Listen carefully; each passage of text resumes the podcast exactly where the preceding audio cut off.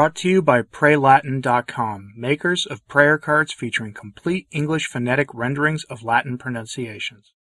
If Francis is trying to do anything, it's to force upon the church a realization that the church was wrong in the past. It isn't true, of course, since the church is the spotless bride of Christ. The church itself has never erred. But it is Francis's aim nonetheless. What was the church wrong about before that he is trying to fix? Aside from the liturgy, which I've covered in the past few days ad nauseum, and I'm certainly going to be covering more in the coming days, the church was wrong according to his view because it excluded people based on, well, sin. The church had standards and demanded that people leave their lives of sin behind them, pick up their crosses, and follow our blessed Lord. Now, Francis's message is, Dare we hope all men are saved, as he puts the church on notice that all are welcome, and not just are all welcome because the church has always been welcome to any repentant sinner. It's that now we won't ask you to stop sinning either, unless you're a traditional Catholic, of course. Let's talk about the message Francis sent in both his recent announcement of new cardinals, as well as the message he sent when he finally weighed in on the big court happening in America that happened on June 24th. So let's get started. What we're talking about here, folks, is faithlessness. We're talking about replacing the faith with a secular ideology, a vision of the church that turns the church into a glorified social services agency. And while the corporal works of mercy, those acts of charity, feeding the feeding the poor, helping visiting prisoners, all of that. Those things, of course, we are commanded to do by our Lord. But there's a common theme we see in the critics of traditional Catholics, and we see coming from the modernists more broadly as what the church should do, is simply a materialist ideology, a focus of turning the faith into something material. And that's why you see the things that we're going to talk about right now. And let's start with the latter. Our story, story takes us to Vatican City. St. Peter's Basilica specifically, which I know you heard about this because everyone heard about this. Because on the feast of Saints Peter and Paul, Francis did a number of things. On the first, the first thing he did was he issued a new document chastising the laity and clergy for being loyal to the same liturgy as our ancestors. But on the same day that he did that, he said a mass, and the woman that I have to call here, Lady Moloch, was in attendance. And not only did Lady Moloch receive the Eucharist in defiance of Archbishop Cordileone's orders, who is her ordinary and has the ecclesiastical authority to do such things, and he did that because of her stance on the, uh, shall we say, Moloch ritual, but she was photographed doing so, and then was photographed greeting Francis personally. That was Francis sending a message. He is himself a supporter of the Moloch ritual. That's why the Vatican only had vaguely positive sounding words about the big court happening a few days earlier. It is worth noting, though, that just over the weekend, after I recorded the initial version of this, actually, so this is an edit, Francis did say something very similar to the things he said in the past about the Moloch ritual, things that are vaguely Catholic sounding, though he said he didn't actually read the text of the actual decision itself which is a little odd given the gravity of it and how it dominated the headlines. But he did say something positive. So I will give him that much credit where it's due, I guess. But he did still host Lady Moloch for the Mass. The Catholic News Agency reported on this. And they used the Associated Press. And according to the AP, Lady Moloch was seated specifically in the part of the basilica reserved for diplomats, meaning everyone knew there who she was since logically she'd have to identify herself before being permitted to sit in the VIP section. And the AP made sure everyone, including the Catholic News Agency, knew that she met with Francis afterwards. And pictures were taken and published. They were clearly photo ops. That was a purposeful message. I'd cover the story more in depth, but it's already kind of old and really only serves to remind us that Francis has been sending messages to the Catholic world for a while now. And those messages are that the moral deposit of the faith doesn't really matter. What really matters is group hugs and welcoming everyone. And so, if the moral deposit of the faith doesn't matter to him, we should really try to understand what this means, what he really wants. And what he really wants is inclusion. The purpose of the Synodal Way, his silly Synod of Synods, or his de facto Third Vatican Council, as I've been calling it now for the past year, its whole purpose is to make sure to welcome everyone without that one requirement that the church has always had go forth and sin no more. We're not in the business of telling sinners to pick up their crosses and follow our Lord. Not anymore. Except for traditional Catholics who sin against Vatican II. Francis said that in some way or another. And that's really the only group, we, that meaning you and I, who are told to, you know, go forth and sin no more, meaning we have to get with the times and accept what the church teaches on everything. And by the church, we mean the modernists. Anyway, newwalden.org really nailed this with Francis's new elevations. Have you forgotten about those already?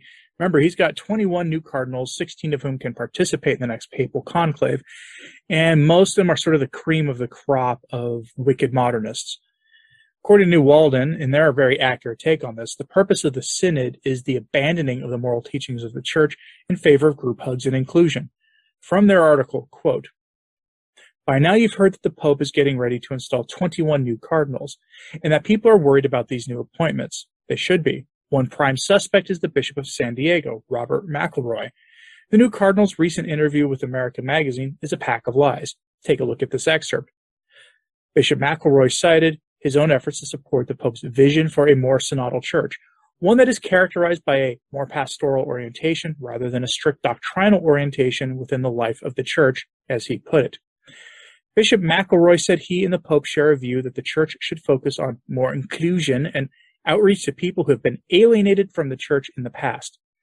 The big lies in that excerpt come, down to three loaded dog whistles for, for progressive Christians pastoral, synodal, and inclusion.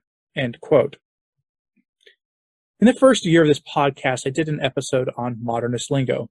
It was a silly video that some people took too seriously at the time, so I haven't bothered to revisit the kind of more lighter hearted, humorous subject matter generally, but maybe I should do a follow up because the whole sentence was full of modernist lingo, and it's hard to decipher what the modernists mean when they say things like the church should have a pastoral orientation.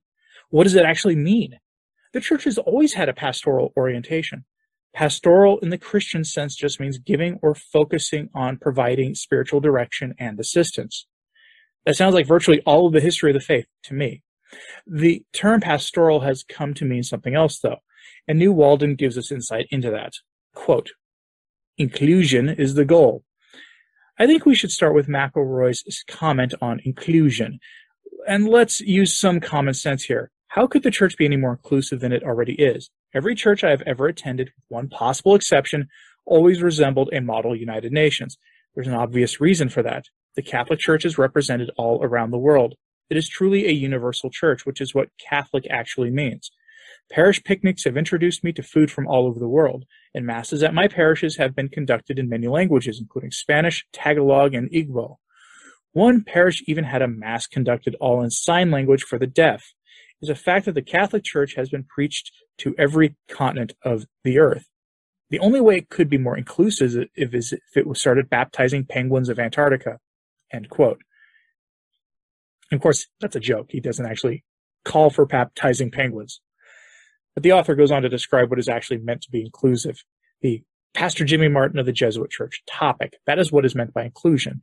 It's a modern heresy that goes back to the 70s at the very least, where New Ways ministry and similar groups were pushing a rejection of the inerrancy of sacred scripture by saying that the Jimmy Martin sin didn't really cry out to heaven for vengeance.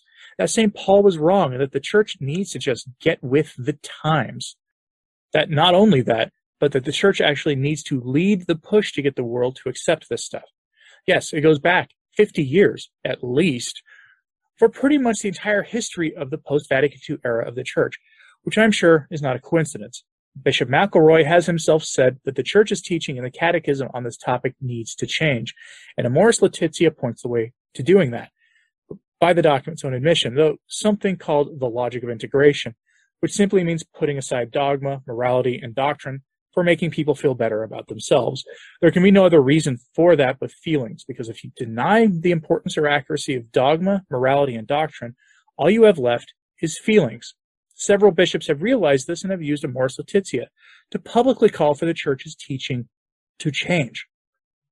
And if they succeed in getting the institutions of the church to promote error publicly, then they put the great apostasy in the church on full display for the whole world to see.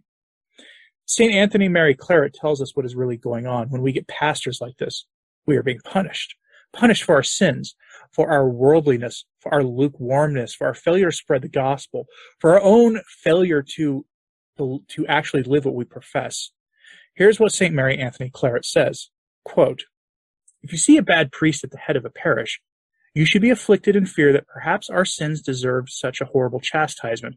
For sacred scripture teaches us that the greatest and most terrible scourge that God sends to a people is to give it bad priests. Until the wrath of the Lord reaches its apex, he permits that nations arm themselves one against another, that the fields become sterile, that hunger, desolation, and death exert their dominion over the earth.